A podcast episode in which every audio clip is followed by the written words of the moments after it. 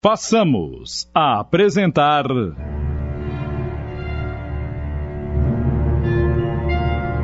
Inimigo de Família. Da obra psicografada de Amarílis de Oliveira, adaptação de Tony de França em 10 capítulos.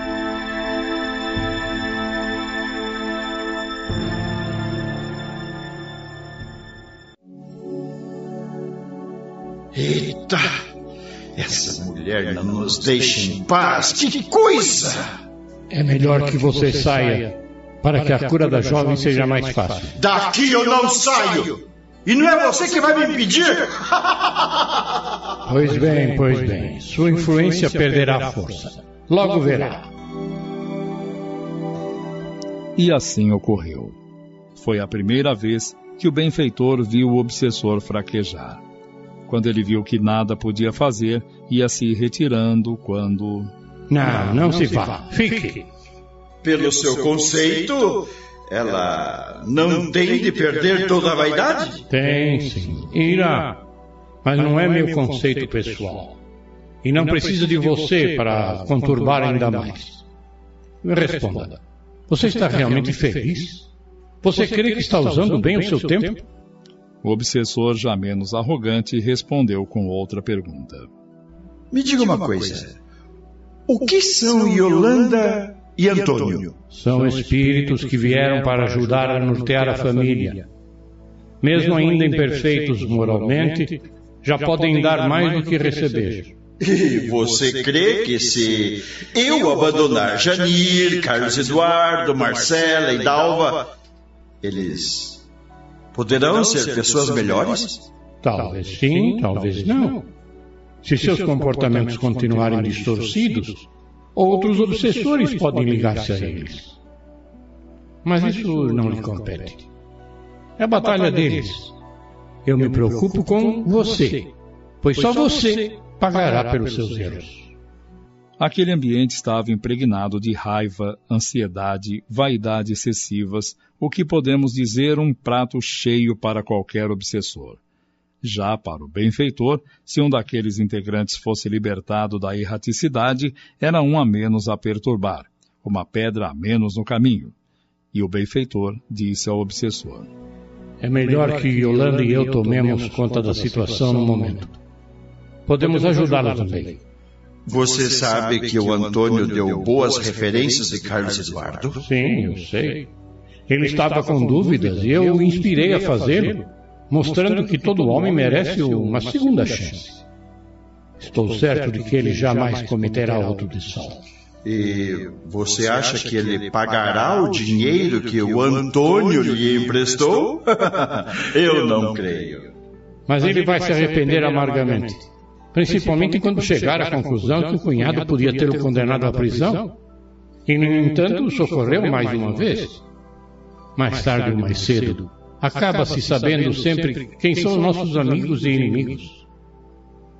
Bem, você não é diferente do Carlos Eduardo. O pior é que você prejudica a si mesmo e aos outros. Ambos ali, benfeitor e obsessor, assistiam à cena entre Janir e Yolanda. Filha do meu coração, eu só desejo o seu bem. Que tal passar uns dias comigo lá em casa? Mudar um pouco de ambiente vai lhe fazer muito bem. E então? Mas, tia, tem certeza de que eu não vou lhe incomodar? Imagine, minha filha, vai ser bom para você e para mim, pois vamos conversar muito. Bem, se é assim, eu aceito. O obsessor não gostou nada daquela conversa, pois na casa de Yolanda ele não poderia influenciar Janir contra a própria tia. Janir foi tomar um banho enquanto sua mãe e tia faziam a mala de roupas para a jovem. Pegaram um táxi e em poucos minutos desceram em frente da casa de Yolanda. Minha nossa! Onde pus minhas chaves? Ah, será que as deixei lá na casa? Oi, dona Yolanda, perdeu as chaves? Parece, parece. Mas você sabe como é bolsa de mulher, não sabe? Ah, achei. Ô, oh, Marcos, desculpe, me desculpe, nem apresentei minha sobrinha. Janir, este é o Marcos, meu vizinho. Marcos, esta é a Janir. Prazer. Prazer. Puxa, você, você tem um rosto lindo. Por que o esconde? Janir, mais que depressa, desviara o olhar, mas seus olhos espelhavam o pavor. De repente, ela o fitou e sentiu que ele parecia mesmo admirá-la. O jovem, sorrindo, disse: Que bom que vai passar uns dias aqui. Assim vou apresentá-la aos vizinhos. Ah, Depois a gente se fala. A minha tia já entrou. Eh, Tchau. Janir, ofegante por correr do rapaz que a elogiou, adentrou a sala e atirou-se no sofá. Devido à sua fraqueza por não se alimentar direito, estava realmente cansada. Yolanda preparou um lanche para ambas e, enquanto comia, ela falava com entusiasmo sobre o filho da sua vizinha, na expectativa de Janir aliviar um pouco sua mente do acrisolamento.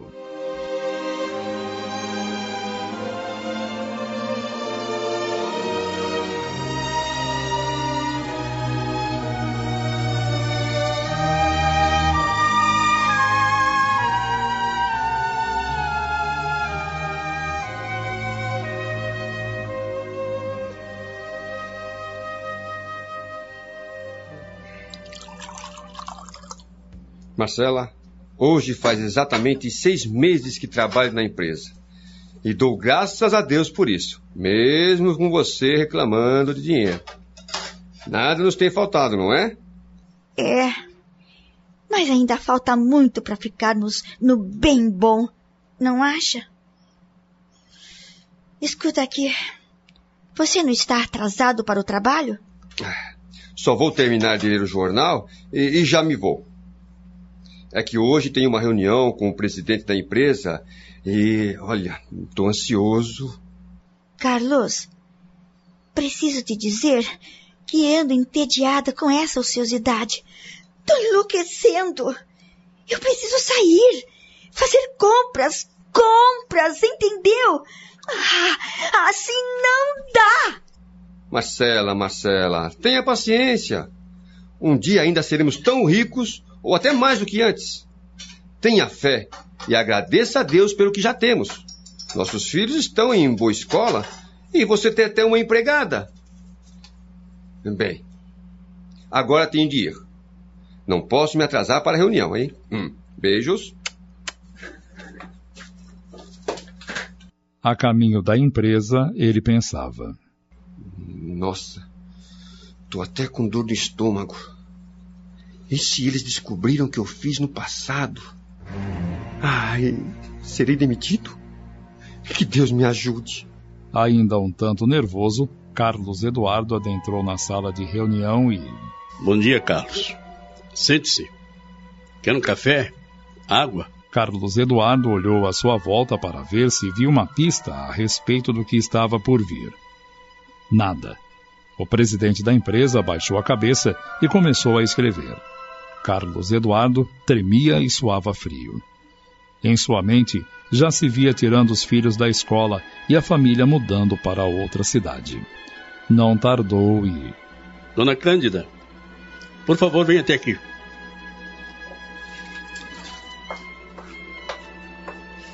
Sim, senhor. As suas ordens. Dona Cândida, tome isto e despache o mais rápido possível. Ah, traga dois cafés. Obrigado. Carlos Eduardo. Bem, vou direto ao assunto sem delongas. Mas eh, do que se trata, senhor presidente? O, o senhor está querendo me dizer que. Calma, meu rapaz. Você me parece tenso. É, é que. É que. É que estou muito feliz por tê-lo em nossa empresa. Tem demonstrado ser um funcionário de iniciativa. O departamento que você supervisiona nunca esteve tão bem administrado. Puxa, doutor Sarmento, estou realmente comovido com a sua colocação. Tenho aqui seu currículo e quero fazer uma experiência com você. É, você é uma pessoa inteligente, de iniciativa, e vejo que tem experiência no departamento para onde pretendo transferi-lo como gerente, para aproveitá-lo melhor.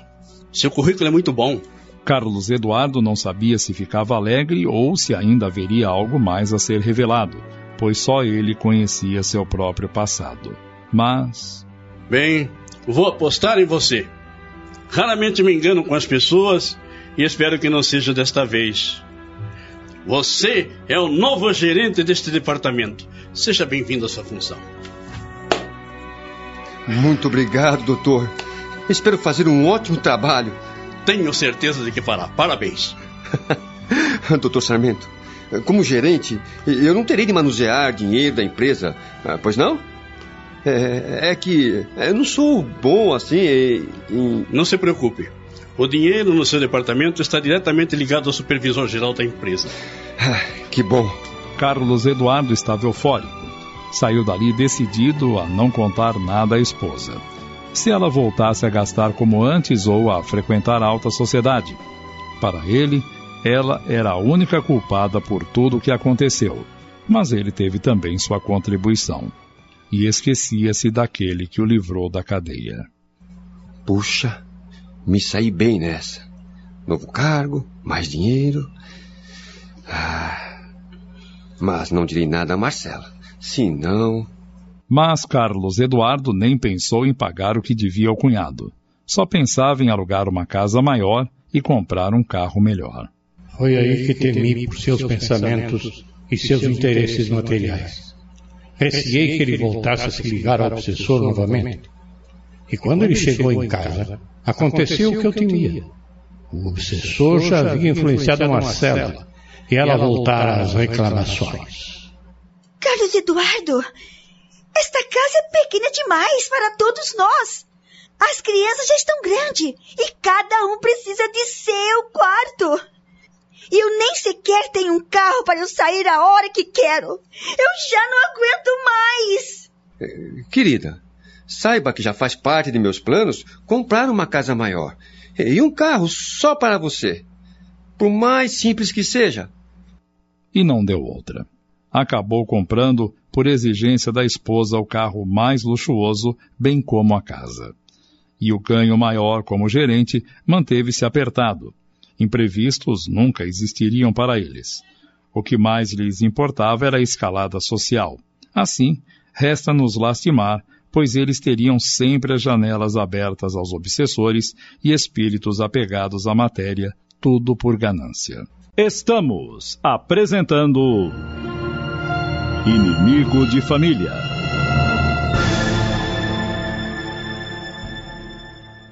Voltamos a apresentar Inimigo de Família.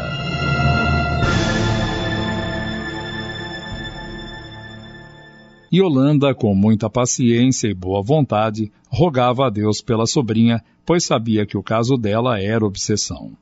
Já a mãe de Janir rogava a Deus para que a filha casasse, ou o sanatório seria a solução.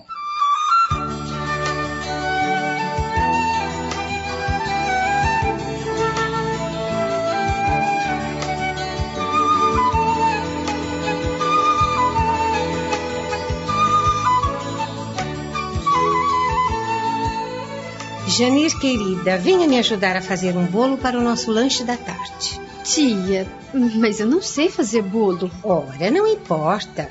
Só quero que me ajude, só isso. Você sabe quebrar ovos? Ora, tia, seria o cúmulo se eu não soubesse, não é mesmo? que tolice a minha. Imagine se uma moça linda e disposta como você não saberia, não é mesmo? Me perdoe. Então, mãos à obra. Quebre quatro ovos naquela vasilha, ok? Ah, mas separe as claras das gemas. claro, tia. Agora é só bater as claras em neve, tô certa? você é esperta, minha sobrinha. E depois você. Depois acrescenta-se as gemas e se continua batendo, não é isso? e assim, Janir estava descontraída. Somente as duas na cozinha. A tia, para descontrair a sobrinha, contava-lhe coisas engraçadas de seu tempo de adolescente, até exagerando um pouco para fazê-la sorrir. Mas ela pensava consigo: Preciso achar um jeito de levá-la ao centro espírita que frequento. Mas como? Não estaria eu me intrometendo no livre-arbítrio alheio? Afinal, o direito de cada um começa quando termina o direito do outro, não é assim? Mas por outro lado, Será que ela, nesse estado, tem condições de escolhas? Que eu saiba, aquele que sabe mais pode ser responsável pelas escolhas de quem sabe menos. Mas até que ponto? Janir, assim que o bolo ficar pronto e até que ele esfrie, vai levar um tempinho, não é? Que tal sairmos um pouquinho para aproveitar a tarde? Está tão linda. Hum, não, tia. Eu não quero sair e, por favor, não insista. A senhora me entende, não é? Eu tenho medo, muito medo de que as pessoas vão rir de mim. Yolanda compreendia a situação da sobrinha. O seu pavor era notório. Não restava dúvida, pois a própria família não escondia isso. Mas ela insistia, dizendo: Janir, minha doce menina, você ainda não tem 30 anos de idade. Poderá viver até os 60, 80, Deus quem sabe. E você vai querer viver esses outros tantos de sua vida desse jeito? Receando por tudo? Ah, eu creio que posso ajudá-la, mas só depende de você. Vamos tentar? Tia, a, senhora sabe que eu te amo, mas eu. Eu sempre tive medo de tudo. O papai e a mamãe sempre foram severos comigo. Até os parentes diziam que eu era a solteirona da família. Yolanda não desistia, porque algo em seu interior, além de entender o conflito interno da sobrinha, lhe dava uma esperança que a emocionava ao ponto de rolar lágrimas de seus olhos. Foi quando ela abriu os braços e, estendendo-os em direção de Janir, disse com voz embargada: Janir, Janir, minha doce sobrinha, eu a amo muito. Independente de seus defeitos, qualidades e dificuldades, eu sofro por te ver assim, filha. Venha, deixe-me abraçá-la. Este será o seu primeiro passo para reagir. Venha. Você tem a escolha. Eu aqui só posso orientá-la e ajudar no que eu puder, nada mais. E eu quero ajudá-la. Hum, eu tenho medo. Não, não. É, fica. Querida, não eu tenha medo. Você não tem que temer as pessoas. Ninguém vai te fazer mal algum. Não. Não tema o mundo aí fora. Deixe-me ajudá-la, deixe-me ajudá-la. Eu a amo muito. Para mim você é como uma filha e eu sofro por vê-la desse jeito. Me dá um abraço. Como num piscar de olhos na mente de Janir, ela ouvia as vozes de seu pai, de sua mãe e até do médico. Você é doente. Doente. Doente. Janir, você não tem nada. Quer ficar solteirona o resto da sua vida? Solteirona o resto da sua vida. Solteirona. Solteirona. Vou interná-la num sanatório. Sanatório. Sanatório. Aqueles minutos pareciam eternos aos ouvidos de Janir. Ela olhou fixamente para a tia, que ainda de braços abertos e lágrimas correndo pelo rosto, e como um milagre. Oh, meu Deus! Eu sinto que algo estranho está me acontecendo. Nossa! Tantas coisas que me levaram a cair num poço sem fundo. Não só eu sofri, mas agora eu percebo que talvez haja outros desgraçados no mundo em que eu me encontrava.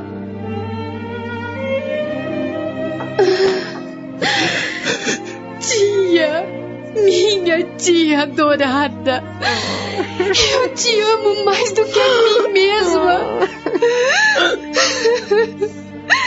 Só você, só você me fez ver que eu tenho o direito de caminhar ao sol e mais do que tudo, o direito de viver e fugir do pavor constante que me enlouquecia. Agora eu sei, tia, que se eu tiver alguma dificuldade pela frente, eu vou poder contar com a sua boa vontade.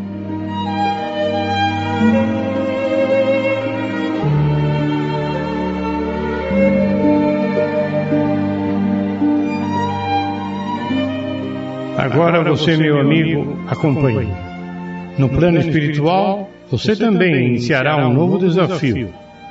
Ser alguém melhor. Muito melhor.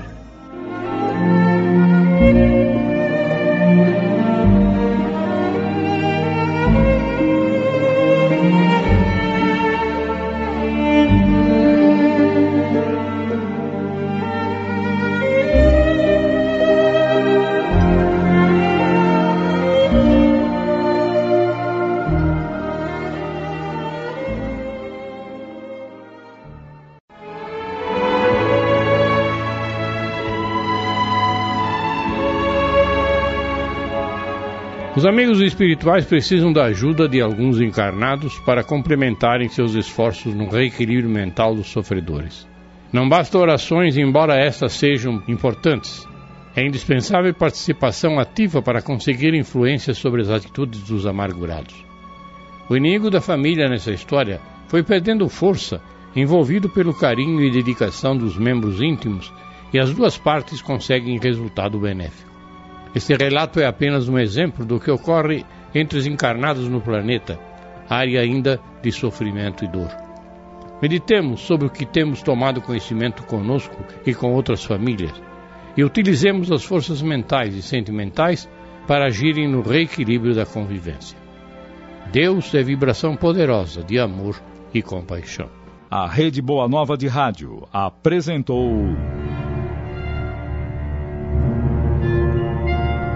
Inimigo de Família. Da obra psicografada de Amarilis de Oliveira, adaptação de Tony de França em 10 capítulos. Em seu desempenho, atuaram os seguintes atores: Dalva, Ofélia Vive Santos. Obsessor, Tony de França. Janir, Luciana Patrícia. Carlos Eduardo, Cláudio Zelise, Marcela, Cledemir Araújo, Josefa, Maria Helena, Gilmar, Querubim de Camargo, Antônio, João Camilo, Yolanda, Benê Abdala, Espírito do Bem, Gastão de Lima Neto, Mãe de Janir, Ivone Martins, Alfredo, Josias da Silva, Norma, Neide Leite, Enfermeira, Carmen Lara, Participações especiais: Maria Quitéria, Adacel Alberto e Carlos Henrique. Narração: Joel Robson. Gravação, edição e sonoplastia: Wanderson Santos. Comentários: Gastão de Lima Neto. Direção: Tony de França. Uma produção do Núcleo de Dramaturgia da Boa Nova de Sorocaba. Agradecendo o carinho da sua audiência, convidamos o prezado ouvinte a acompanhar conosco, a partir da próxima semana, mais uma produção rádio teatral.